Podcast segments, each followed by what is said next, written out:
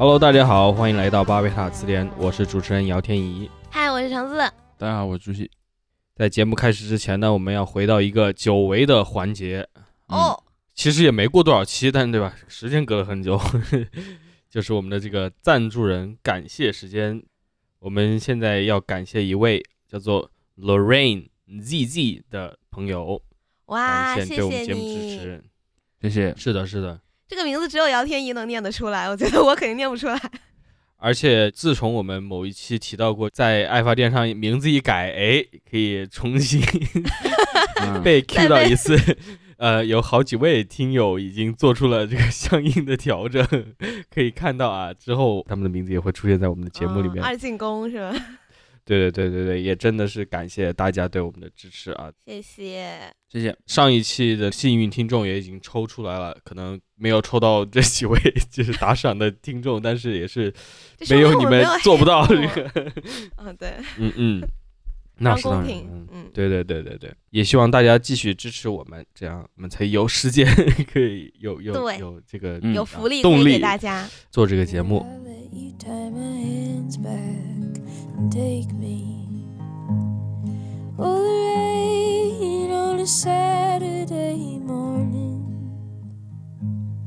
All the rain with your soft burning hand. 今天的这个话题呢，可能到下周的时候，因为我们这期录的稍微晚一点啊，就是嗯所以还哎难得有点时效性。啊嗯就是最近在网上炒的热火朝天的关于嗯这个福岛核电站排泄核污水和废水的这个问题，嗯，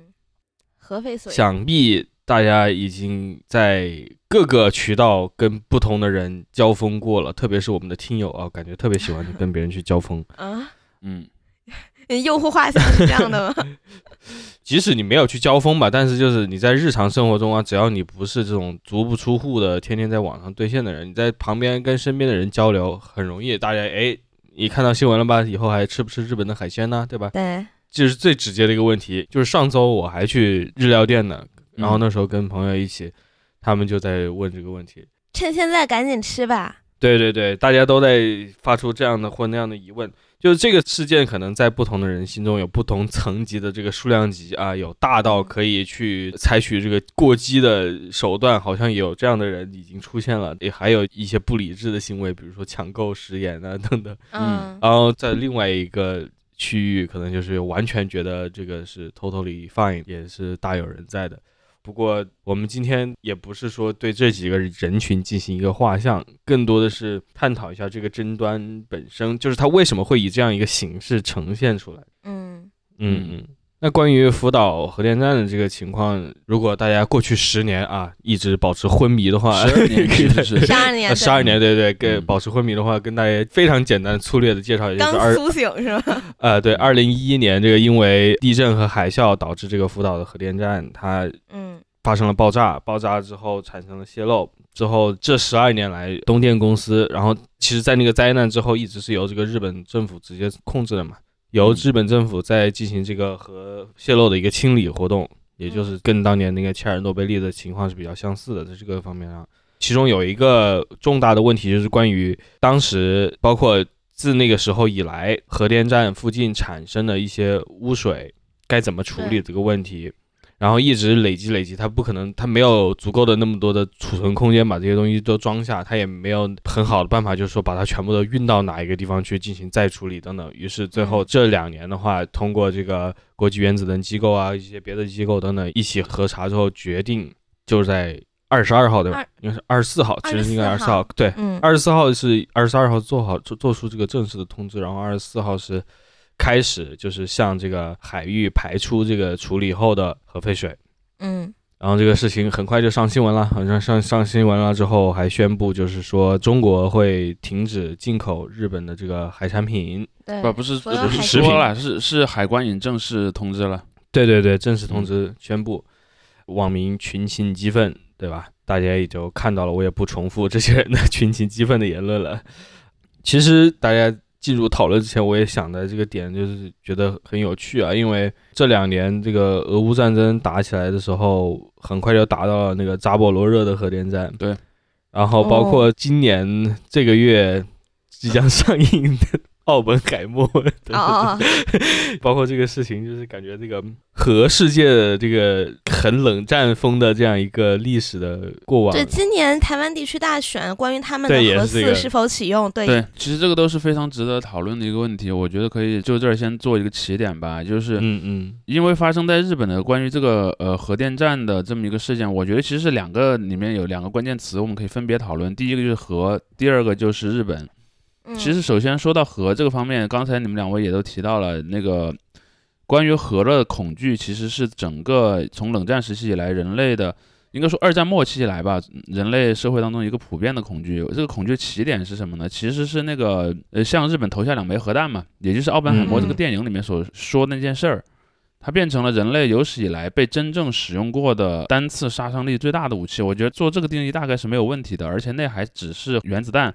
的一个比较初级的版本。后面的原子弹的力量肯定只是越来越大嘛，但是呢，它就没有再投入实战了。不过这个就构成了一个恐惧，甚至很多人都都说嘛，冷战之所以没有转化为热战，其实很大程度上是归功于核武器的这个威慑的作用嘛，就是没有人敢冒着核武器的危险去单方面发动战争。当然说起来，对核武器的恐惧是直接造成了后来对核能的恐惧的。我们去看，在欧洲也好，包括在台湾也好，在甚至在什么伊朗啊，或者在日本，好多国家都有一个对核能的恐惧。它的其实根源的原因在于，进行核能的这个发电厂的所使用的技术，至少有一部分是和核武器的技术相重叠的，而且核电厂所使用的这个材料，它也是会有辐射的。所以从这一点上来讲，很多民众天然的就会把对核武器的恐慌是转移到对核电厂身上的。包括我们都知道，像在欧洲，像德国绿党的出现，它其实就跟反对核能、反对核武器，他们把这两个事儿是看成一个事儿的，作为一个依据。包括我们对岸嘛，刚才程程提到，本届大选当中那个能源政策成为一个很重要的一个争议点嘛。其实对，大陆的网友老喜欢嘲笑说，哎，你们台湾人不行，老是搞用为爱发电，呃，用爱对用爱发电。发电，嗯，但其实好多人忽略了一个问题，就是如果在台湾你真的要发电，你要怎么做？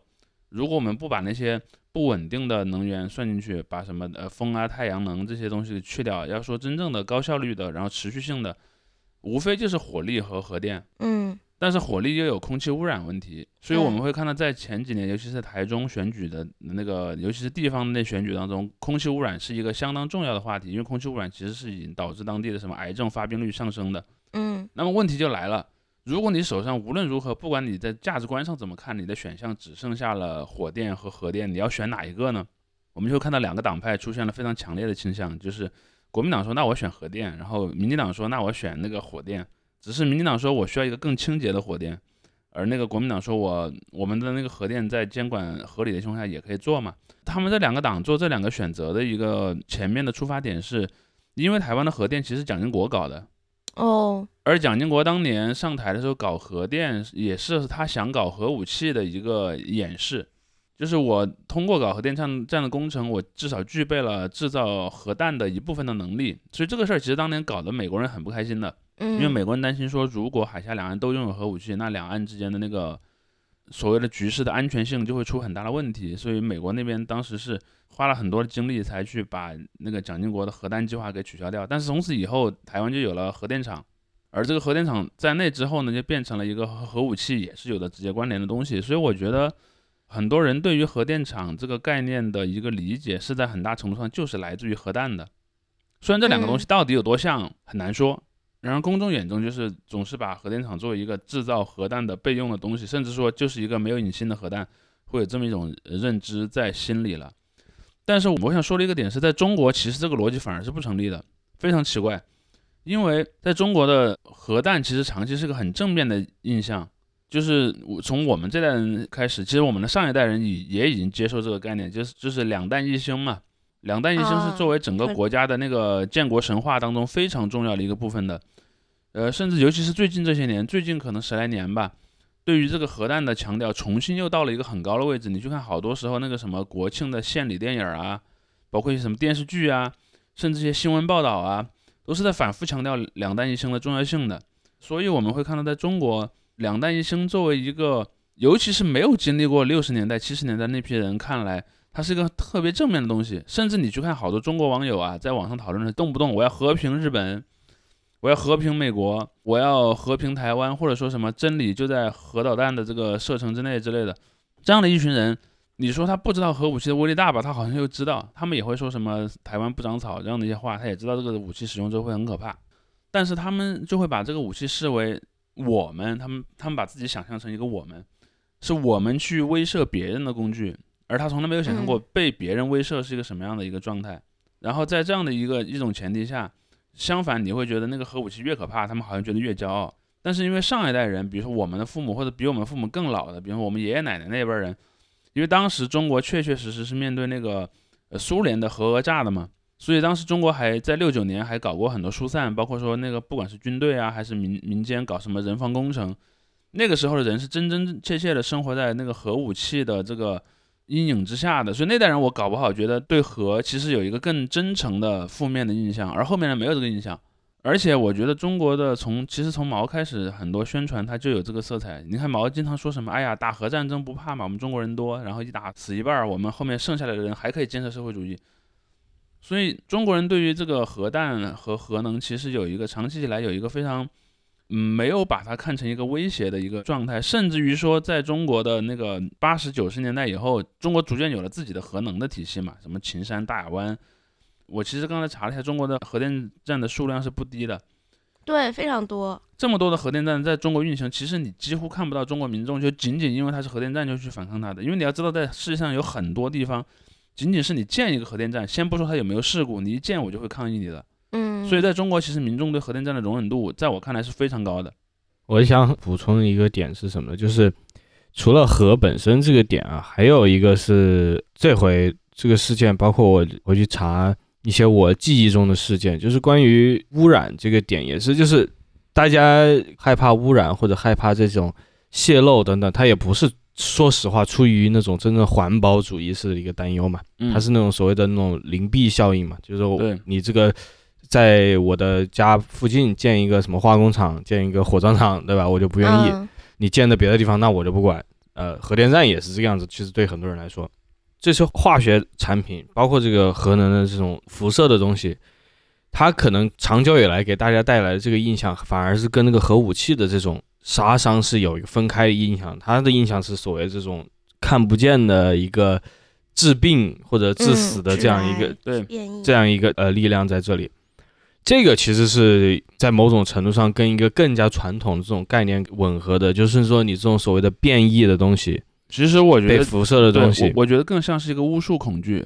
对，是有一点这个意思，因为你这个作用这个过程你是看不见的，你只能看见一个效果，而且你即使高度防护了，只要稍微疏漏一下下，你这个可能就会造造成比较严重的后果。对，对于核辐射的这个中国的民众可能并没有接受过太多，但是他经历过别的，比如说我们之前节目里面聊过嘛，各种嗯化学物质的这种泄漏啊，或者是滥用啊导致的这种非常可怕的疾病的问题。对，所以之前我说看了一些事件是什么呢？就是我小时候非常印象深刻的就是当时南方周末做的那个，哦不是南方周末，南方人物周刊嘛，做的那个什么关于厦门 PX，反 PX 的那个报道。嗯我，当时印象也非常深刻，包括后来就是后续很多地方都在反这个，化工厂其实主要对是反化工厂对对，对对对，还有那个石油类的，其实也是化工厂。因为当是的年还有一个成都的那个彭州石化厂事件嘛，其实都是很类似的。对对对，我觉得反而就是刨开日本这个元素啊，我们现在还没谈日本，就是刨开日本这个元素，我觉得很多的这方面的恐惧还是跟这个一脉相承的，只不过就是说到这个灵璧效应，你说。就现在也有网友也在说，比如说什么俄罗斯也经常排这个核废水啊，或者说比几个核能大国吧都在排核都在排核废水，对，对，为什么这个日本就是抛开再次抛开这个民族历史这个点以外，为什么这么受关注？就是感觉日本特别近的这个有这样一个观念在这里，感觉日本海出来就是中国人，似似乎是这但样。其实是错的，这个观点其实是错的非常离谱的。当然，我们一会儿说到日本的时候再说这个问题。就是。对对，但是就是它有一个这种想象中的距离嘛，其实感觉很近。就所谓一衣带水嘛，对 对对，所以这个过程中就感觉确实就是日本人那边一放水，这边中国人的海鲜就吃不了。对于很多人来说，这个联想它都不需要一个逻辑的实证在这里，它中间也许有那么一点点的这个科学性，但其实就是它跟这个有多少科学性其实也没有有什么科学性可言。我我觉得很简单，就是说，因为就是这样的，就是在我我前面已经讲了嘛，就是中国人其实，在至少过去二三十年的中国人，对于核这个东西本身是有一种非常乐观的一个状态的。你看，中国人也不怕核弹，因为中国人不觉得自己会是核弹的攻击目标，中国人觉得我们拿核弹是攻击别人的，甚至有人说，我们中国人就算打核战争，我们也不怕，我们这么多人呢，死得起，对吧？我们炸完了，我剩个几亿人，比全世界的人口其他地方人口加起来还多。这是第一，中国人对核武器有一种非常乐观的态度。第二，中国人对核能其实也有一种非常乐观的态度。其实你刚才讲到了灵璧运动啊，灵璧运动其实我们都知道，在零几年，尤其中国的那个市场化媒体还比较繁荣的年代啊，对于什么 PX，对于化工，呃，对于石化，对于好多。甚至什么垃圾焚烧厂，你你去搜，在什么广州这些地方都出现过灵璧运动。但在我印象中，中国几乎没有出现过针对核电厂的灵璧运动，或者至少没有大到被媒体所大范围的报道成为一种公共记忆。你去想，基本上是没有的。而中国的这个为什么单单是核电厂没有遭到过这样的灵璧运动？我觉得也跟中国人对核这个认知是有关系的。就比如说，中国人为什么对化工厂、对有机化学那么害怕？其实你前面也说的这个问题嘛，啊，大家都知道历史上有过很多的事儿。我觉得可能是因为中国人对于化学这个东西的认知会更直接一些。像那个改革开放早期，当然改革开放之前也不是没有。包括我前几天还在知乎上看到一个很有意思的讨论，有人说，呃，为什么那个改革开放以前我们从来没有听说过食品安全质量的问题呢？其实那时候也有这个问题，只是那个时候吃不饱，没有人去检查这个问题而已。是后来才有了这些什么呃食品安全相关的一些什么监督管理的部门嘛。包括说后来还有很多什么媒体去关注这个问题，才把它放上台面的。但是无论如何，在八十年代，我们所知的很多的污染事件，都是和化学相关的。比如说当年有一些什么小的造纸厂啊，小的那个金属精炼厂啊，然后这样的东西造成了中国在八十到九十年代的比较初期的人们对环境问题有认知。因为我在九十年代，嗯，我自己就可以分享一个我的经历。大概可能是在九四年、九五年左右吧。我第一次意识到环境问题，就是我老家就是给我名字命名的那条小溪，就被那个 上对就被上游的，当然它不叫竹溪了，它只是我们家人给它叫的，它自己有它自己的名字。上游建了个小的造纸厂，然后那个造纸厂建起来不久之后，那个溪里的鱼都死光了。哦，就真的看到很多死鱼。很污染的。呃，从上游往下飘，然后那个水也颜色也变深了。就那次是我第一次，就你我不用去学习一个什么环境知识，我就知道这个化工厂对，呃，也不能叫化工厂吧，就是有使用很多化学药剂并且不当排放的工厂会对下游造成很大的伤害。我觉得很多中国人对这个问题是多多少少有认知的，但是对于核电厂到底威胁有多大，他们其实不是基于核，不是基于对这个原理的理解，而是基于这种类比效应的。对对。就有点像刚才我跟天怡说的时候，我说它可能是一种类似于巫术信仰，比如说，可能化工厂在他看来就像是一个巫术一样的感觉了，因为它也是会呃污染附近的东西，会带来一些变异，会带来一些可能以一种比较隐秘的方式去引来这些变化。当然，化工厂可能相对你还能看得见，比如说它那个污水，它的气味，它可能有形有有形有味有色，你能够感觉得到。但是核呢会更更意外，呃或者说更隐蔽。所以它的那个就更像巫术，它甚至比化学更像巫术，它会有那么一种恐慌。但是你去看到特别有趣的在于，即便是这样啊，即便电厂有它可怕的地方，但是中国人却没有把对核电厂的恐惧转化为一些实际的行动，至少在我印象中没有啊。呃，我不知道大家有没有关注到过，二零二一年在广东的有一个核电厂厂是出现过一些事故的，但是那个事故几乎在台山嘛，应该读的胎山，不太确定读读哪一声，反正那个。因为当时的那那个地方的核电厂其实是由一个法国那边提供技术的一个公司嘛，那个法国公司后来就说了，说这个核电站周围可能面临一些辐射性的威胁，但我几乎没有看到在国内有人很认真的讨论这件事儿，所以从这个逻辑上来讲，我觉得其实在中国人对于核其实反而是一个有一种非常拧巴的一个状态，就是他其实在国内的这些核问题他没有那么的去在意。然后呢，他也不像上一代人那样有对核武器的直接的恐惧，他对核其实是有一种，在我看来是有点盲目乐观的一个一个情情况。但是呢，他为什么对日本的核的问题这么敏感？其实那恰好是因为他是日本，而不是因为他是核问题。嗯，甚至就是这一次的这个很多恐惧也在于，就是说不是单纯说这个水带有辐射或者怎么样，而是说它发生在日本。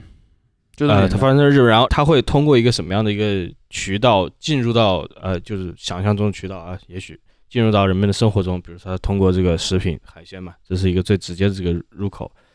这个东西是看得见的，可以想象说你这是一个被污染了的食物。这个东西对于很多人来也敏也很敏感，就是而且还还有关于辐射的一个点，我就在想，就是其实对于辐射的这种恐惧，全世界都有嘛。然后我觉得从小就是别人就说手机不要放枕头下，我就说这些元素都是在这个底下作为一些的这种我我想说就是说，即便我们考虑到这么一个全世界普遍的一个，我称之为叫做背景恐慌，就说就像那个什么宇宙背景辐射一样，有这么一个背景恐慌，这个肯定是全球都存在的。我是说，在背景恐慌存在的前提下，在中国这个恐慌其实是相对还偏低的，就是对核这个问题上啊，比如说你就看，在中国往往还会出现那种情况，就是有小区居民要抗议附近建什么手机信号塔，基站，嗯，基站对，包括说还有什么，还有抗议高压电线的，还有什么变电站的都有抗议的，但是你看几乎不太能看见抗议核电站的。嗯嗯嗯，其实这里面也有一点，就是比如说啊核，电站本身的这个认知其实是的，很低，是的，一个是认知低，还有一个我我那是我的感觉，感觉就是说，核电站在中国更容易被视为一个大是大非的问题。比如说你说、嗯嗯我去呃抵抗一个石化工厂，或者我去抵抗一个什么高压电变电站，我还可以说，哎，我这个是为了人民的利益，对吧？就是，但是你如果去抵抗核电，你可能会被上升到一个大是大非的一个不爱国的这么一个逻辑下。但我觉得这可能是个潜意识，这可能是个潜意识，因为在中国核能是一个高度国营化，而且它本身又像前面讲的，中国拥有核的力量本身是一个特别正面的民族神话的一部分，你去反对它干嘛呢？所以就像我前面讲的那个台山那个核事故里面，你几乎看不到当地民众的声音的。葛阳城，你的家人有对你表示恐慌吗？没有，其实我觉得啊，就是我观察我身边的朋友们，他们很多对这种核辐射、核污水的认知，其实是来自影影视剧和动漫的。嗯，所以，就比如说像大家都哥斯拉提到的哥斯拉，然后还有伊藤润二的鱼，然后还有嗯就是很多动漫，像什么就奥特曼、还有那个什么切尔诺贝利的那个什么剧应该有个纪录片之类的吧？切尔诺贝利这个都说说实话，看的人偏少。对，对，就是当我们从小看日本的动漫、看日本的一些影视作品长大，里面多多少少都会提到核或者对海洋的污染，嗯然后再到呃稍微长大一些之后，知道这些对海洋的可能像什么呃油的泄泄漏啊，或者像他们捕杀鲸鱼这种，就等等对海洋的破坏吧。嗯所以让大家就是会觉得说，一个是会觉得日本是一个很喜欢破坏海洋的国家，就是他们对海洋的生物啊，还有海洋的环境都不是很爱惜。然后另外大家也觉得好像你把就如果核或者辐射变异这个东西放出去以后，就会产生很多像汉江怪物那样的东西，所以大家就变成了一种对那种未知的变异的恐惧，就嗯这比起说我们人自己可能会得癌症会怎么样，可能还要更大一层。就是我觉得这个世界会变坏，但我我对这个有一个稍微有一个不同的看法，我觉得很多人对这个东西他知道他是不正经的。啊，在玩梗是吗？对，就像这次一样，好多人说，哎呀，完了完了，过几年日本海域就会出现哥斯拉了。那、这样的一些人，我觉得他们不是在很认真的讨论这个问题。嗯，他们怕的不是哥斯拉本人了，就是说我知道你的，我知道你的意思，我知道嗯你的意思，我是说，他也没有在真的怕污染，他只是嗯怎么讲呢？就是我的理解啊，他们是他们先讨厌日本，而在这个事儿里面呢，我要去阴阳怪气他一下，然后呢，我说这个地方有那个核的这个这个问题，只是我用来阴阳怪气他的一个一个理由，一个借口。嗯你想嘛，如果你真的是要表达你对环境的担忧，你其实不用搞这些特别浮夸的那个修辞的，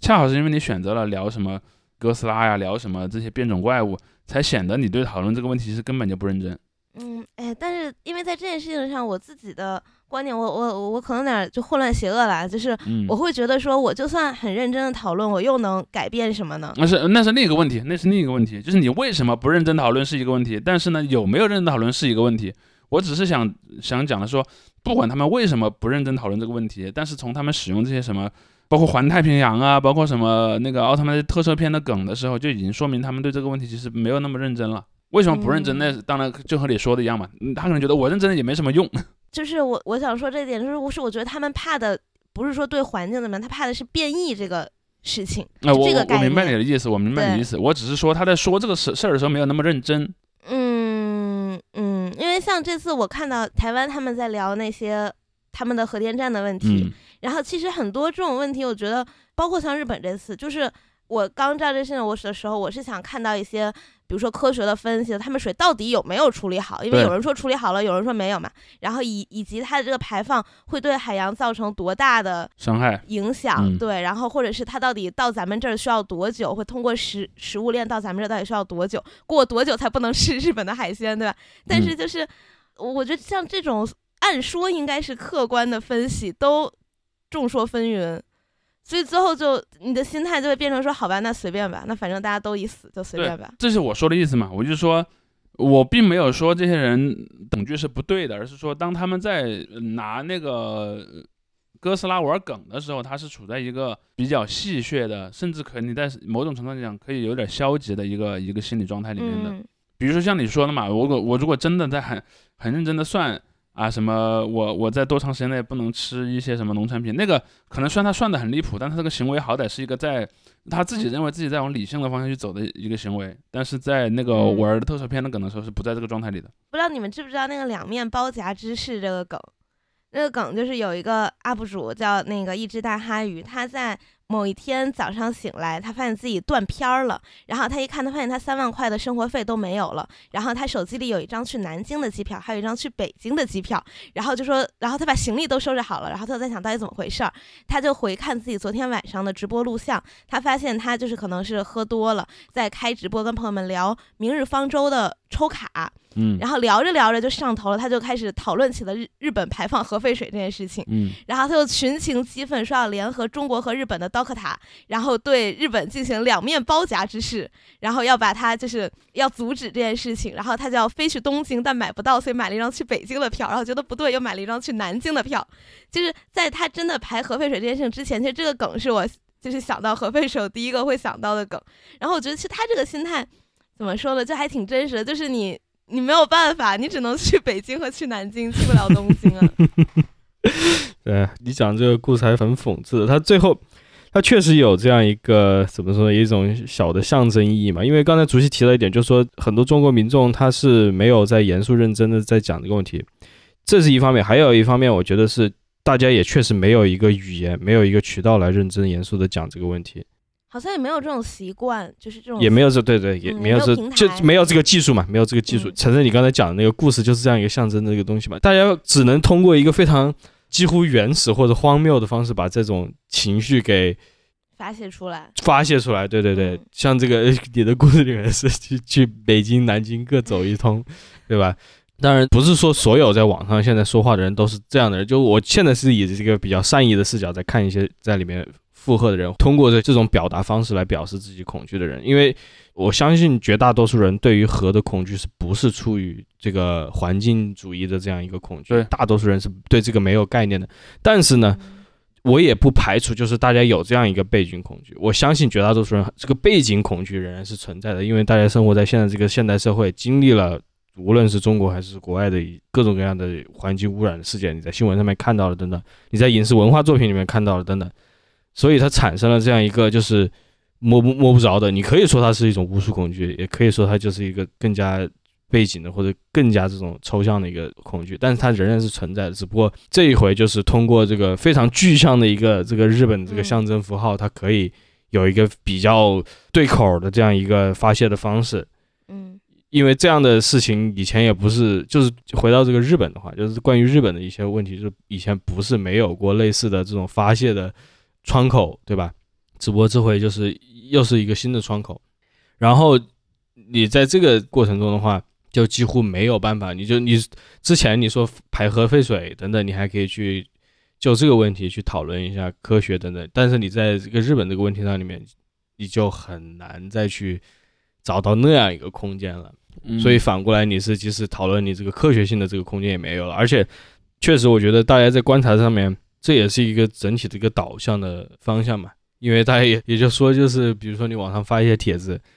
哎，说一下这个核废水危害没那么大，或者这种表达观点性的帖子，或者说我来整理一些来自其他渠道的一些材料，来告诉大家这个排污也许没那么大的这个污染，这些帖子很快就会被删掉了。嘛，而且还有，就算不删帖，也会有很多人，这这我稍微补充一点啊，举报嘛，呃，不是举报，会有很多人说，就算它危害没那么大，你小心一点有错吗？对我都是还不谈这个人们对这些文是章的反应，我知道你这样一个高层的导向我我只是稍微从你这个点去补充这么一个一个一个逻辑，就是说，就算没有那个行政干预这种言论，也会有很多民众说你小心一点，总归是没有错的。这个就是你会发现中国人很有意思啊。你经常说，如果说你呃春节回家，那个你你妈或者你外婆说，哎呀多穿两件衣服吧，然后你说哎没有那么冷，然后他说小心一点，总归是没有错的嘛。在那个时候，你会发现很多中国的这些网民啊，对这个行为非常的厌烦。但是呢，在这个刚才我们说的这个核能的情况下，你会发现很多人他自己就是这么想的。所以我就说，这里面其实是一个标准，在我看来，这标标准是不太统一的这么一一种状态。就是说，如果你要从从这个角度来讲，小心一点总归是没错的。其实你什么事都做不了了，在这个世界上，对吧？因为就算你中午吃要吃一碗饭，我说哎，你做这个饭是谁做的？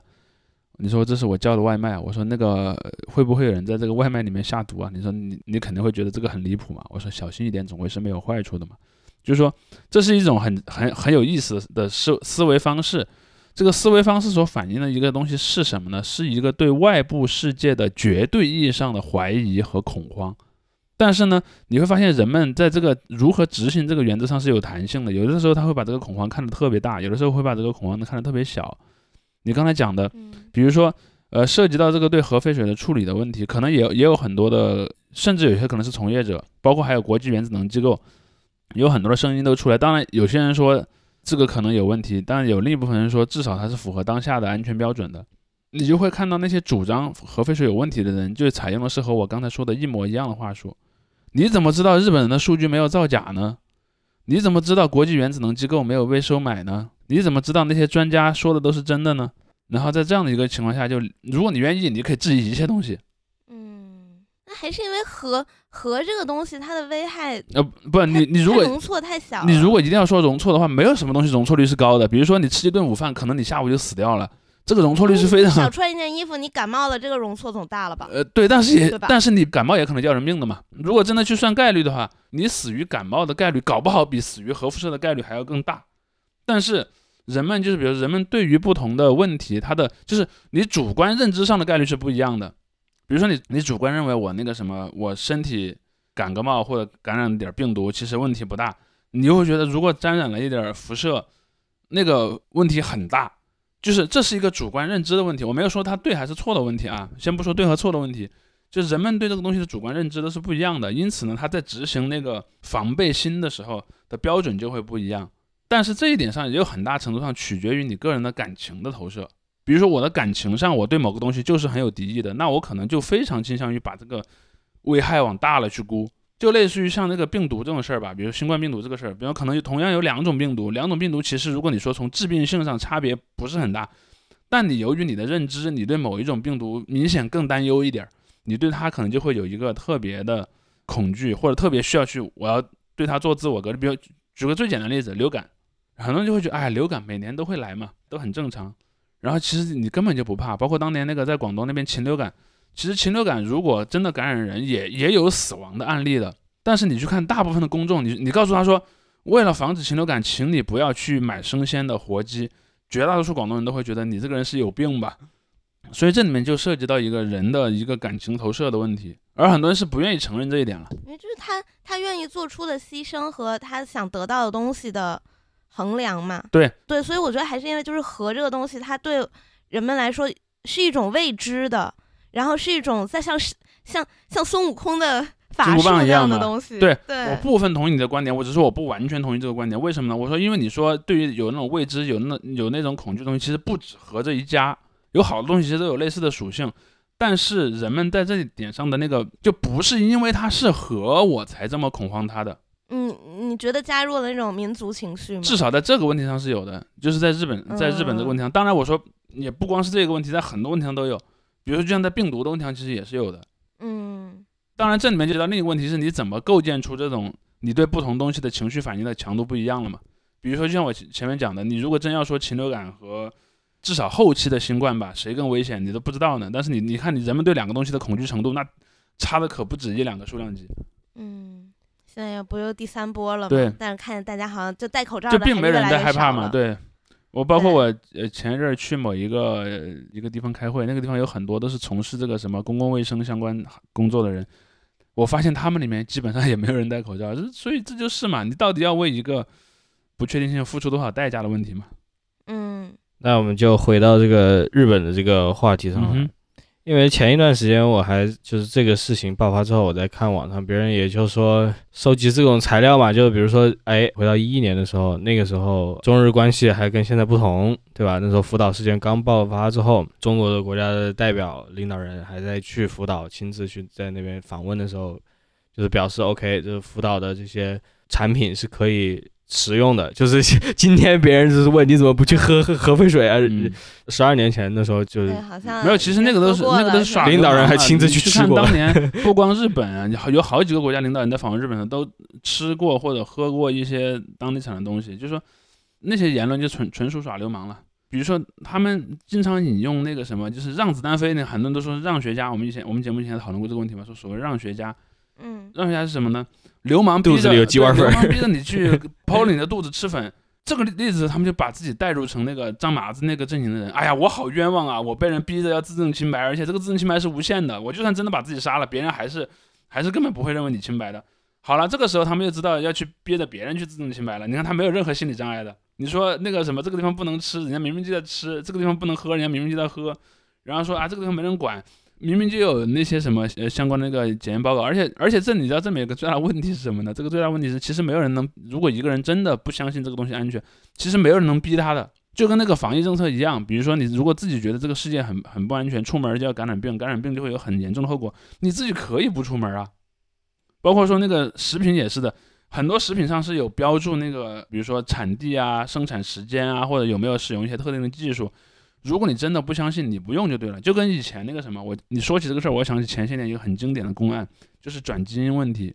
尤其是在可能一嗯一二年、一零年、一二年左右，那个时候讨论的很热烈。有人就说嗯某某某，你不是支持转基因吗？你怎么不吃转基因的那个食品呢？最简单就是油嘛，因为那个时候有很多转基因大豆。某某某，你怎么不吃转基因大豆的那个油呢？有人就说你送我啊，送我我就吃，而且我平常自己就在吃啊。这个时候这些人就不说话了。包括昨天我还看到网上有个人说，有人不是怀疑日本的这个呃那个海鲜有问题吗？要不这样，你买来寄给我，我来帮你吃。有人愿意出这个钱吗？你看这个时候几乎就没有人说话了。所以这种言论，我觉得你没有任何的必要去回应他，他就是耍流氓。对，我就只是在用这个梗嘛。嗯，然后我我其实我强调就是之前的我开头说的那句话，就是说，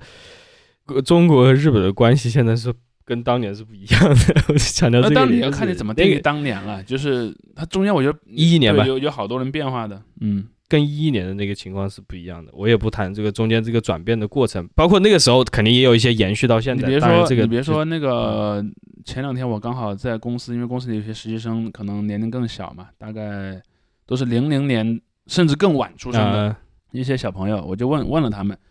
因为我担心我的那个立场有 bias 嘛，因为我我是一个八十年代的人，我对日本可能有我那个时代的一些偏见，我就问他们，我说你们对，我我现在向你提起一个词日本，你把你脑子里面最先想起来三个词告诉我。我问了好几个小朋友，侵略都是这三个当中的，不是第一也是第二。然后或者说残忍啊这样的，就是说这样的一个印象，那我就说你们有没有就是自己想过，你们是怎么产生这样一个印象的？很多人就说，其实还是跟那些电视剧啊，或者跟那个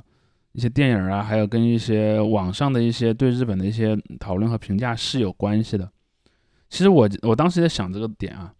就是说日本的这么一个形象，虽然很多人都说抗日神剧很离谱，很多人在做做这个评价，甚至很年轻人也他们也觉得抗日神剧很离谱，但是抗日神剧已经比较顺利的把日本人的邪恶形象植入到中国人心里了，很多中国人吧，不能说所有中国人，植入到很多中国人心里了。而且我其实发现，在后来的很多抗日，尤其是抗日电视剧里面，电影啊一般相对还好一点，电视剧里的日本人形象是那种特别的，就是有一种滑稽的邪恶的感觉，就他的邪恶没有什么理由，他不是说我真的有个什么宏大目标，我要去用一个邪恶的手段去实现它，就是说他就是好像本能就是坏的，看到鸡就想偷，看到人就想杀，就是把它变成了一种本质主义的东西。而这个东西，我觉得其实对好多人的认知，甚至我认为有一些相对不那么神的剧，就是它表面上看着还有一点正经的证据，它里面也多少带有这样的一种塑造的方法。而这个方法，其实我认为从我的直观记忆来讲啊，在七十年代之前我，我不敢绝对保证，但七十年代之前这个绝对不是主流。但是在八九十年代以后，随着很多的和日本相关题材的影视剧的出现，它就已经大量的出现了。但是我当时又问他问了那些小朋友另一个问题，我说，在以前的时候，比如说在可能二十年前、三十年前的时候，因为有很多日本的动画片在中国播，那么很多中国人可能就因为这些动画片而对日本有了一个相对不那么负面，或者说至少和这种官方的一些文化作品里的日本形象所相对立的一个形象，就那个日本形象是比较和蔼可亲的，是是比较或者说甚至是有一点儿烂好人的那个东西。那那对现在这代人有吗？至少我问到的几个零零后们，他们都觉得不太有这种感觉。就所谓的二次元爱好者嘛，他们好像感觉这个因素影响不太强，但可能是我的样本的原因了。但是我认为这种浓度太低了，浓度太低了，有可能是。但是比如说像程程，你比方你觉得在九十年代人里面，肯定我觉得有那种对日本不那么坏，就基于动画片啊，基于动画片或者基于漫画、基于游戏，就基于文化产品而对日本产生一个不太坏的印象呢，我感觉应该是挺多的。从我的观察来说，嗯，我觉得大家都知道咱们抗战打的那么难，对吧？对然后也很辛苦，所以我觉得大家就是只要知道这段历史，你在情绪上对日本是很难有那种绝对的好感的。对，就是在那个基调上就是一个坏的基调。当然，你如果了解的更多一点，比如像就我们那个时候要背什么抗日战争的原因嘛，嗯那你就知道其实他也不是。纯粹想打仗才打仗的，对吧？他是因为就是国内的地方不够啊，或者有各种各样的原因，他发动了这场战争。但无论如何，因为咱们是受害者，嗯，所以从这个点上来说，我们一定还是觉得他不应该打，他打这个是百分百的坏事儿。对所以就是和一些其他国家，就比如说，如果你问一个中国人，你对匈牙利有有什么感觉，他可能没有什么感觉。但你问他日本，他第一反应都是鬼子嘛，嗯小日本嘛，嗯，然后甚甚至就是，你看咱有时候都是小日子过得不错的日本人们，对吧？对就是要转一下这种。你像我也是长大之后看了一些日本的文化，然后去了解日本流行文化，然后甚至还很喜欢日本流行文化。这样之后就是会，其实本身这个情感会有一点矛盾的部分。对，但我觉得这个点是，就是呃，可能有些人会解释说，我是把以前的日本和现在的日本分开看待了，嗯就这种感觉，就是我恨的是打仗的那一代人，我恨的不是现在的这些人。但是，就是你这种民族精神，就如果要把这个上升到大和民族的话，又怎么能分得清呢？但是这个，其实我自己觉得，就是没有必要把对一个民族的情、对一个国家的情感那么说，我要么就是好，然后要么就是坏，对吧？我们也还是可以说我喜欢他的一部分，但我讨厌他的一部分。然后像日本这件事情，我觉得也是，呃，一个是因为它是日本，所以 大家就会觉得说，你看你你又做出这种害别的国家的事情啦，嗯对吧？你之前不就经常害别的国家吗？你看你又害了，然后再加上在这件事情上，确实大家会觉得国际原子能组织是由美国控制的。而美国在这件事情上，至少它官方的言论是挺日本嘛，他觉得这样做是没有什么问题的嘛，所以大家又会把这个和对美国，就是以美国为首的哈，嗯就那帮集团的厌恶又又联系起来了。那我昨天在奶奶家看，就是我爷喜欢看那个海峡两岸，然后就放那些台湾地区的政客的言论，当然他们也是肯定说什么都有了，毕竟他们那么乱，就是他们也说说不让中国大陆去检测，也不让韩国去检测，也不让台湾去检测，就让原子能机构去检测，但那个是美国的代言人，嗯。所以就是其实台湾有些人也表达了很大的担心。就是像你刚才说的什么你不喜欢可以不买什么的，我觉得这个在一些事情上可能是可以做到的，但是像病毒啊或者核污染这种东西，它没法完全隔绝，是。对吧？它终有一天会在我们生活的角角落落的。所以我，我想说，重点就在于这其实是个公共决策。像我刚像我刚才说的，比方病毒是一个例子了，就是说，你可以说为了，比方说，你说我我比较担心这个病毒的问题，因此我要全世界的人都关在门里不要出来。你看，这其实就是二零二二年底的很多两种不同观点人之间的一个对抗了。有一种人说，嗯，我愿意出来，我责任自负；另一种人就会说，你负得起我的责任吗？你比如说，万一你出门嗯造成病毒，最后把我感染了怎么办？我我想说的重点是，人有一个最终选择权的。就像我其实嗯看到，在那个呃去年防疫政策调整之后，其实有很多人在自发的自我隔离，就说我管不了你们了，嗯我要隔离我自己。我想说的重点就在于说，比如说在那个水产品问题上，人是终归是有一个最低的自我选择权的嘛。当然，而且在嗯具体到中国这个案例上，你还没有自我选择权，因为其实海关已经帮你那个把日本的海产品禁了。就像那个之前举例子那个说，有人说，哎，你你可以自己去买日本海产品，让我来帮你吃啊，然后我来帮你验验到底有没有毒。就是你这么说的人其实也是做不到的，因为海关已经直接把它拒掉了。包括你像你刚才讲到的海峡两岸里面台湾人说法，因为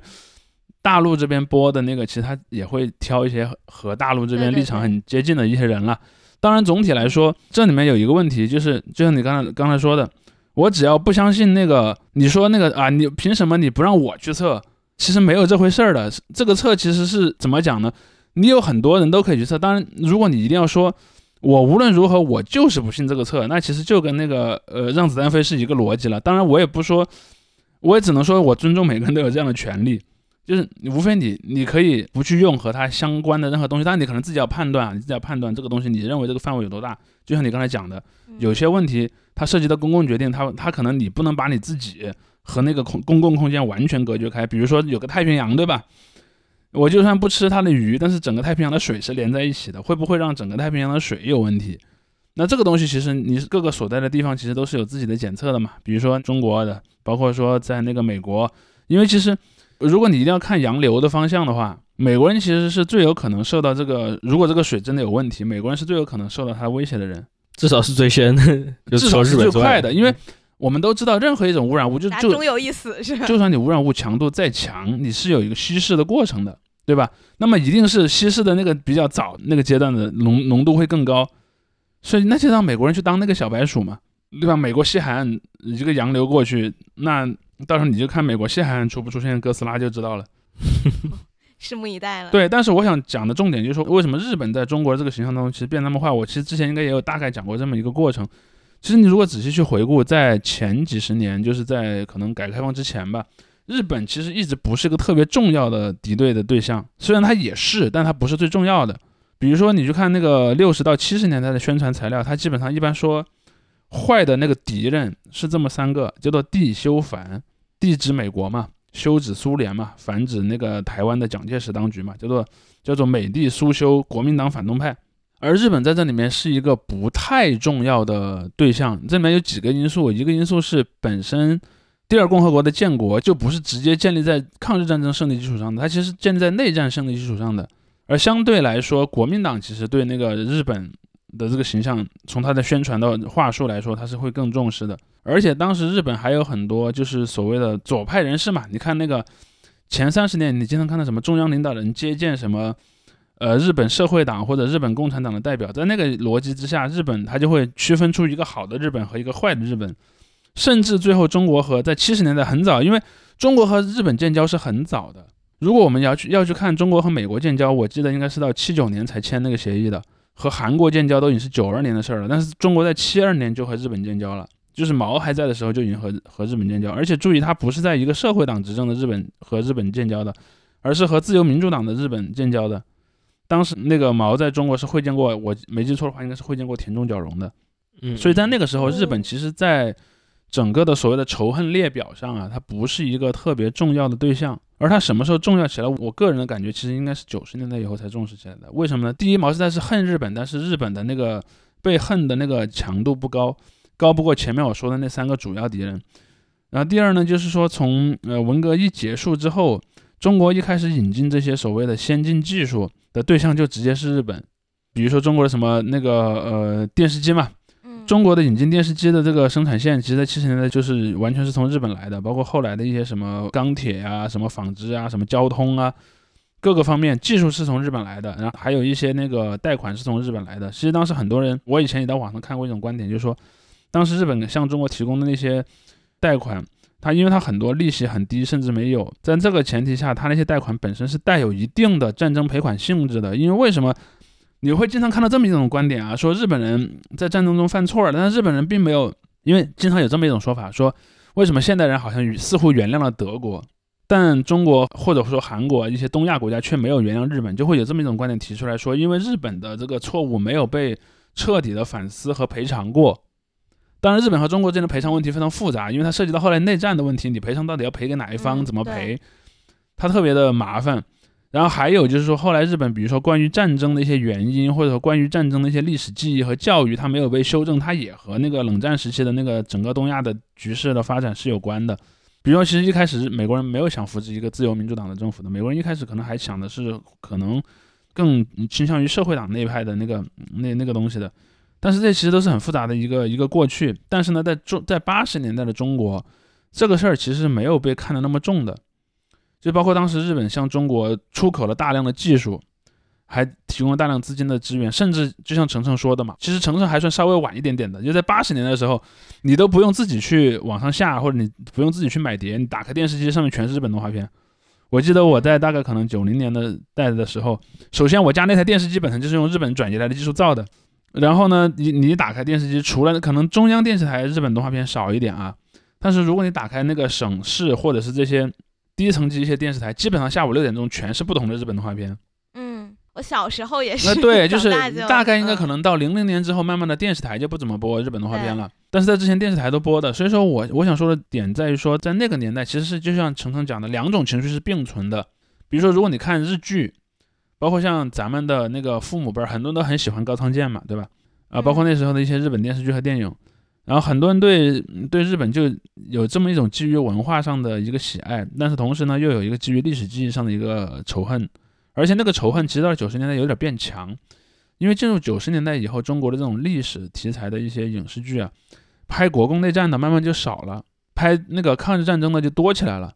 当然，这可能也跟大陆和台湾之间的关系的那个缓和，我觉得可能是有关的，因为你们不好再把那个嗯国民党拍成反派了嘛，你都要跟他们接触，要跟他们谈和平统一的问题，还老老老老把他们写成那种坏人，所以后来日本人嗯逐渐就承担起了这样的一个坏人角色的这么一个地位。也九十年代之后，我感觉特别多，包括什么讲什么化学战、细菌战，讲南京大屠杀，讲很多这种事儿，烈度越来越高。到了可能一零年代之后，这个烈度其实已经很高了。而且到了一一二年，还发生了个特别大的事儿，就是那个所谓钓鱼岛问题引起的全国很多国、嗯，对，很多地方的那个抗议嘛，包括还什么砸日本车，还有打人这样对对这样的一些事儿。嗯所以在那之后，就说日本在对外的仇恨上逐渐就变重要了，而且很有意思。程程刚才提到了一个特别重要的点，因为你是美国人的盟友啊，因为在后来的中国，就是仇恨 你是美国人对的狗，仇恨美国人变成了一个特别重要的一个一个事儿，而日本和美国之间，不管是在军事上、在经济上，包括说在安全政策上各种方面，都是跟得很紧的。嗯所以日本人因为这件事儿就背了很大的那个仇恨在这自己头上的，其实像你像咱们现在对台湾地区的某一种就是那种情感也也是因为他亲美吗是。在于说，对，就是你为什么你宁愿跟着外家人跑，你都不跟自己家人跑的那种感觉。嗯，就你宁愿当日本人的儿子，当美国人的孙子，你都不愿意当咱自己家人。对，当然这种说这种话的人啊，他一般就是怎么说呢？就是他理解不了人和人之间是能够有一个比较和平的或者比较平等的关系的，就是要不然你就当我儿子，要不然我当你儿子，这两个人之间是不能不能当朋友的。所以如果这样的话，可能都得是亲戚。对嗯，而且不光得是亲戚，而且那个亲戚之间还是不能是平等的亲戚。比如说，我们和我们的表兄弟可能相对是平等的，他还不能那样。你你必须是我舅舅或者我爸爸或者这样的，就是两个人之间有个很大的一个不平等。嗯，其实关于这个历史记忆的塑造，我不知道这个话题在国内敏感度有多高，但是我觉得你大家可以去看一下，就是关于南京大屠杀这个纪念的这个活动，包括它纪念的这些内容的这个产生，它的这个历史事件的这个重要性的这样一个塑造。因为我不是说这个事情，就南京大屠杀本身就是是一个什么不那么重要的事情，是个很重要的事情。而问题就在于，它在某一个时间段里面并没有那么重要。它在不同时间提到那个虽然被拿拿出来讲的那个强度是不一样高的。在这个建国后的一直到八十年代中期吧，应该在这个时时间里面，它的这个存在感都还是挺低的，也就是只有南京的当地人很多人知道这个事情，或者就是受到当时这个事情影响的一些人。八十年代中期的时候，再做这个相当于一个重新挖掘这些历史嘛，像那个南京大屠杀，它的这个纪念馆也是当时才开始去建立的。这个跟南京大屠杀本身是不一样的一个事情，就是关于这个所谓的历史学的这样一个过程。而且我就说，你去做这种历史教育，去重新就要挖掘嘛，就是像刚才说的，我觉得这个事情确实是被某种程度上掩埋了一段时间。哎，你终于把这个事情能够相当于更加好的发掘出来。这样一个构建过程的话，在因为我们的这个教材呀、因为我们从小的你这种春游啊，看电影，就是这种过程中会把这些内容变得是有一种说亘古不变的感觉。哎，我是不是就是从小就是生活在这样一个环境里面，只有大家对于这些事情都是非常熟知的，这已经是一个非常既定的存在。但是显然不是嘛。大家如果去稍微了解一下过去的这个教育的体系的一个变化，就可以发现，包括对于日本的这个态度，就是为什么就主席提到九十年这个关键点，其实就台湾在里面是一个比较尴尬的角色。那个时候既是有统战的这个目的，但是另外一方面还有就是李登辉的这个态度嘛。对，李登辉对于日本人的态度，包括那时候日本也国内也发生了一个变化，就是日本也有一个右转的这个过程。你像小泉纯一郎，包括他这个靖国神，右转，啊 包括包括就是靖国神社供奉战犯这个事情，也是后来发生的。你呃其实一直有，但是说后来变后来变严重了。对对对对，一直这就是应该是后来全部搬进去了嘛，应该是，搬家了是吗？给他们对，一开始就是很多人好像就是没有搬，一直靖国神社的他们说管理人员就不愿意让一些甲级战犯搬进去，后来就是都搬进去了，然后那个时候再去小泉那些人再去采买，那就是完全不一样的一个态度了。嗯所以就是这些事情加在一起，于是就产生就是九十年代到零零年的时候，这时候对日本的一个就这种友好度的下滑，然后再加上那些什么教科书事件等等等等，唰唰一系列，一直到一二年的那个砸车的事件，算是一个比较高峰。就是回到竹溪提到那几个实习生的问题，就是说你如果说我一个高中毕业或者大学毕业不久，你问我日本的印象的话，我也可能会把侵略，我甚至今天我也会就是中间有这样一个历史过往，我会放在这个很重要的一点，因为确实作为一个我从小长大都了解的一个事情，我会觉得这是它是对于我来说很重要的一个印象，这是我一个诚实的回答。嗯然而，如果我是作为一个更加年轻的一个小孩在中国成长起来，我很难不去把这个事情放在前面的位置，因为它确实就是它我们教育中的一部分。而我想强调一点，就是说，在某一个时间段，我也有非常强烈的这样一个，也不是说强烈吧，非常简单的一个膝跳的反应，就是有些东西一看的，哇，就不由自主的这种心中愤懑难平或者怎么样悲愤之类的吧，对吧？就这种情绪。这个也我也不能说专门要怪什么学校老师或者怎么样，我也不是说这种情绪完全是坏，但是我就是觉得这种情绪，我需要一种东西来解释这种情绪，或者说更好的一个东西来排解这个情绪。直到什么呢？直到就是我读大学之后，我那时候去学日本电影，我在看我们在上那个日本电影课的时候，我就会我们教授给我们放一些片子嘛，包括读一些那种作品。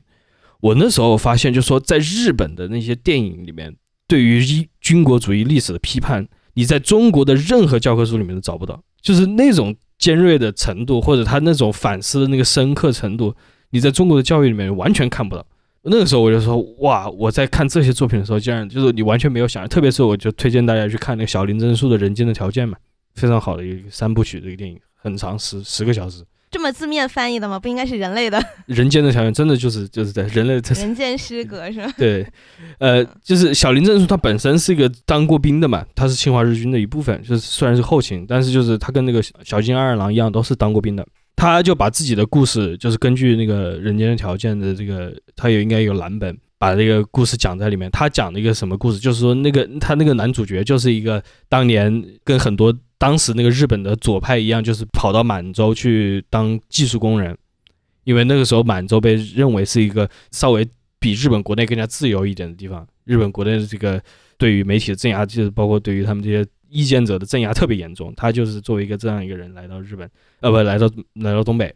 然后在那里之后，在那个地方经历了一切，是他管理一个矿场嘛，然后那些矿场基本上用的都是中国奴工等等。就那个故事，你在那些故事里面看到，哇塞，包括那个什么金村昌平，他后来拍了一些片子，我真的推荐大家大家看。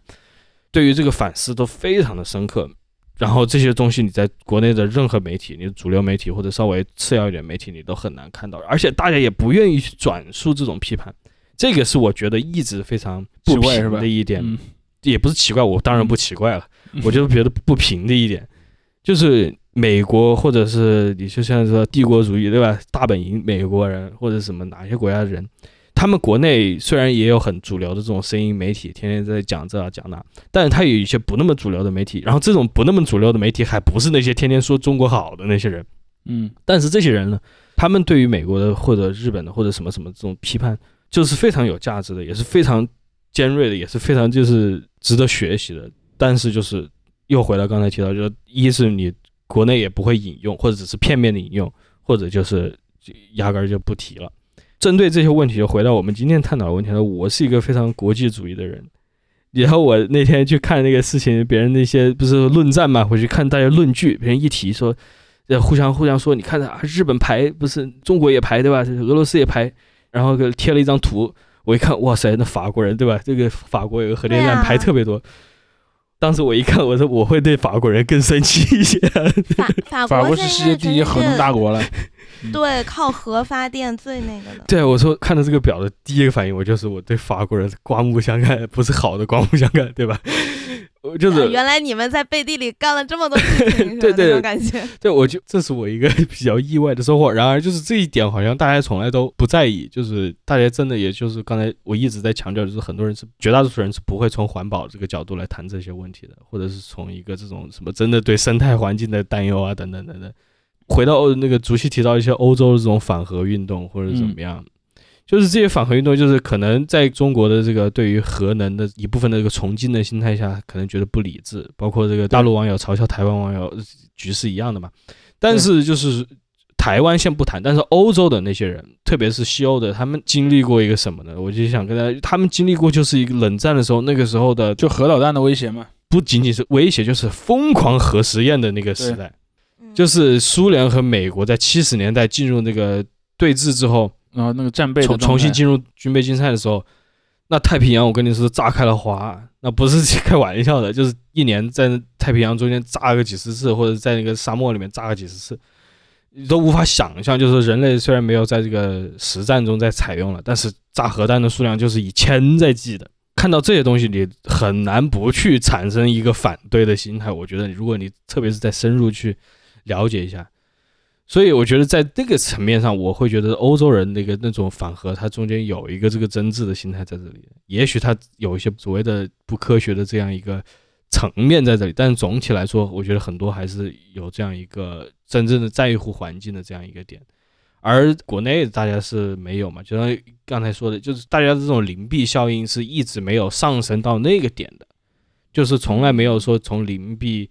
或者很少吧。官方层面其实是有，官方层面一直在讲这个可持续发展。自从这个二十年前，但是呢，就是这个东西对于很多人个人来说仍然是很虚空的东西，所以大家一直在这个灵璧的这个恐慌中，然后外加这个民族情绪的东西，所以在我看来，就是偏差的一些心态，无论是对于国际关系还是对于环境的这个保护，都是一种没就是缺少刚才。提到缺少平台、缺少声音或者缺少这样一个理解回路的这样一个状态下，然后没有办法去发泄这样的一个，无论是对核的恐惧，还是对污染的恐惧，还是对日本人的这个恐惧、仇恨等等。嗯，现在看来大家最关心的就是吃吃的，就是以后能不能吃对而且什么什么东西这样。关心吃这个就跟我其实觉得很有意思啊，因为我我的同龄人里面好像已经，我觉得抢盐的已经不多了，有可能有，但是不多。可能比我更年长的人里面还有一些抢盐的，但是那个抢盐我反倒觉得说那是一种长期的那种叫做匮乏经济学所产生的一种本能，就是反正无论外面出生出现什么大事儿，你一定要翻译为我要去囤一些某种食物啊或者是什么调料啊之类的东西。战备粮那种感觉。是的，就是所以你看最后一定会转化为抢盐，因为二零一一年就是那个福岛核电站刚发生的时候就发生过一次抢盐，嗯嗯，对，嗯，然后你就会看到这两天那个抢盐真的是。传统的回归，传统的回归对。我奶奶就去买盐了，但是我 就是我身边人真的没有人把这当回事儿，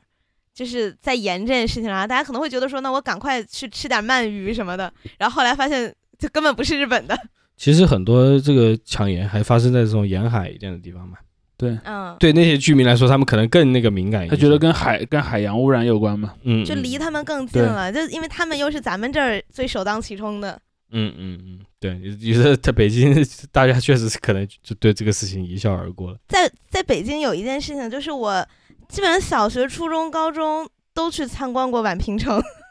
啊，这这是这属于近水楼台，不是？就是对啊，卢沟桥这是我们那种的，对啊。然后什么卢沟桥那抗日战争纪念馆，这种就基本上是就一定要去看看的。对，嗯，我还一直想去卢沟桥呢，都没机会。你去啊！忙呀。哎哎，你如何回应上上一期评论区有人说希望偶尔加更一下这件事情？呃，听到我这疲惫的声音，不是不想，不是不想，确实这个对吧？生活还要继续，大家体谅一下。目前这个状态是因为我看到 就这这次这个核污水的问题，我看有人就是也说说前一就二十四号那天因为刚好那天我在家办公，嗯所以我也我也是，就是你刷那些新闻啊，然后不管是玩梗的也好，有偶尔的那种学学术文章看不懂，反正就就就那种也好，反正你会觉得好像哇，这世界要变了，天要变了，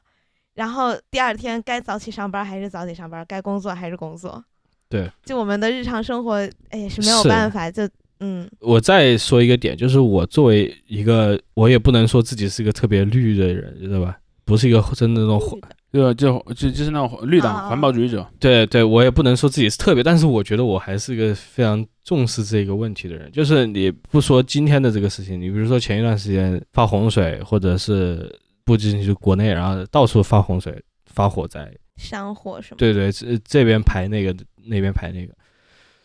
看到这些事情的话，你当然会这时候也回到陈晨那个说提到一种无力感嘛，或者说你觉得哎就这样了。包括就是咱们历史上面经历了各种这样的事情。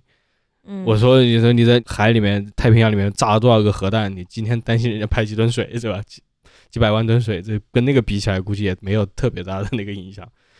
你很难不去产生这种心态，就是所谓的这种 black pill 的心态，就觉得这完蛋了，对吧？还管他是干什么？你看，我们十一月还还是有同事出差要去日本啊，然后我也还是想明年办个三年签，然后偶尔去抽选一下偶像的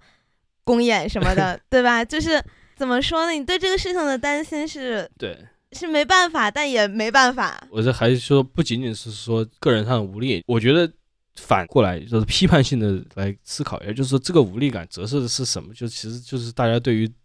就全世界很多人啊，对于这种政治生活的参与的这样一个缺失嘛，就是大家是并没有真正参与在这个生活里面的。我刚才在看那个就是关于福岛的在海外的一些报道，他们一些民调嘛在显示，其实福岛本身他们很多民众，包括日本，应该是全日本的很多民众，大部分人嗯就是嗯超过半数以上的人是不支持排这个核废水的。对，嗯但是仍然就是他政府还是排了。我觉得在这个层面上，我反而是跟这些不支持的人，我即使觉得可能大部分人想法跟我不一样，但我觉得有这样一种共通性，我能够感觉这样一种，我也知道有这种想象的共通性，就是我觉得咱们面对的是同样一个问题，我的敌人不是你这些人，就是我们面对的是同样一个问题，我我有这样的一个想法。我也觉得，就是大家没有办法产生这种想法，是个非常悲哀的事情，是个嗯重大的悲剧。你这样不产生这种想法，你不产生这种共通感，你是没有办法解决这些问题的。你只能是说，我要比你更那个，就产生这种心情，就说你都排了，凭什么我不能排啊？你跑往我家门口排，我就往你排，就是对，就是陷入这种循环比烂嘛，然后越比越烂，就这种状态。你说这种问状态能够解决什么问题呢？什么东西都解决不了我之前。看日本有一个那种经济节目，就是说中国停止进口之后对日本的渔业产生的影响，比如说他们可能就是鱼就会囤在手里，然后价格会跌，然后最后导致就是入不敷出，然后这些渔民可能就会怎么怎么样。然后他们最后聊到结尾，就是说给咱自己国家的人发消费券儿。就像台湾那个什么，我们一个人吃多少斤凤梨那种感觉，就是让国内消耗掉。但事实上，就是在日本很多超市，他们早就有那个辅导专区了，然后都有贴检测报告，写着干净的都没有问题，你可以你可以随便吃，也很便宜，但就是没有人买。就是我觉得这是一种这种心理，它可能不理性，但是就是这种心理是存在的。然后我们也拿它也没有办法，你也不能让大家说你都不害怕，他就是会害怕。所以就哎呀，其实这个事情我不知道过了一年两年之后，这个世界会变成什么样，我还有点期待。我跟你说。是有更大的事情，就是会占据头条，这个是肯 肯定的，对吧？现在其实国内出现什么这种生生态上的灾害，至少在导向上是没有在提，就是说这是整个这个气候变化的一部分。对，这个我也觉得是个非常悲哀的一点吧，就是包括就像我说的嘛，二一年的那个广东的那个核事故，其实你在国内基本看不到人讨论这件事儿的。嗯大家就是整个从上到下的整个视角就在往会说到这个国境线里面，就是可能会再提一下这种在一些国际场合里面提一下这种国际议题，就是环境啊，呃，什么嗯合作啊等等。但是在国内的这个环境里面，呃，似乎就不去把这个话题再当一个主旋律这样宣传了。嗯，而且对于民众来说，也没有任何的动力去去接受这样一个心态，就是我为什么要在乎你这些不是我的人呢？对吧？那不是就是后疫情时代大家的一种心理，大家都向内缩了。嗯，都在居家了也许吧。那看看那本儿那个《自我决定的孤独 》，呃又买书了，对对，那本书，哎，那个合作款什么时候打一下？对吧？对，我我希望我们下次可以收到给钱的合作，好吧？我在这喊话。星星星星什么时候正式对吧？和我们那你跟李秋实谈，不要跟我谈，你跟我们营销部的同事谈。哎，OK OK，对，今天其实聊聊这个话题，我昨天跟那个，我昨天回奶奶家，我也跟他们说，因为他们在在饭桌上嗯嗯就是中老年男人就会聊着，我说我们明天要聊这个和，然后他说你们怎么聊？我说，哎，不知道，就是浅聊一下吧，是浅聊，因为你聊了他，对，就是咱聊了也。哎，我觉得我我我在这件事情上还挺悲观的。对我们也不是什么科学家，我们也不能跟你告诉说这个这个是什么排污手段，真的是我我其实特特别 OK 我 我我就说我并不想代代替任何听众决定，你决定仍然是自己的决定，我们只是想讨论说这个认知和这个观点是怎么形成的。对，嗯嗯甚至就说我其实不太赞成这种污污水处理方式，但是我的出发点就是刚才强调的，就是全世界的那些大企业，就是石油企业或者是化工企业，这不仅仅是河河南的这些工业，天天在排这些那些，然后天天都可以把自己的这个数据打包成一个合理的数据，所以。在这方面，我是对于这样一个组织模式的不信任，而不是说纯粹我是因为他是日本人，我不信任他，对吧？嗯所以我也许到最后确实不会有什么危害，但是对吧？我仍然会觉得这种企业形式的东西我不是很相信，我只能说这样说，我也很诚实的跟大家坦白这一点。当然现在排了，我也确实没有什么办法，这个是更值得承认的一点。那我我看台湾那个核的事情，他们是把那些废料埋在，就是要埋在地下嘛，嗯然后但是过了多少年还要换容器什么，然后他们就说，因为他们的地方很小，所以他们快没有地方埋了，然后现在就是都放在核电站里面，嗯，然后就说这也很危险，有泄漏的风险什么的，然后就说这个的成本，因为其实核能发电的电的那个钱是它核算下来就一度钱比较少，但如果他就说你算上这些的话，其实并不比水力、风力或者火力要便宜嗯什么的。反正关于核能发电也确实，我个人啦之前是没有特别去了解过，所以，哎，反正现在这个事情怎么说，如果能有一些更比较值得信任的数据的那种，希望大家可以贴在评论区，我想学习一下。现在就数据都公说公有理，婆说婆有理，然后他说他是假的，他他说他是伪造的，他说他拿了那什么七百亿还是七七千亿，都不知道了，都不可信任了。OK，那咱们就 今天就 到这儿吧。那大家都过好自己的生活就好了哈。OK OK，行，好的，嗯，那就谢谢大家收听，下下周再见，拜拜拜拜拜。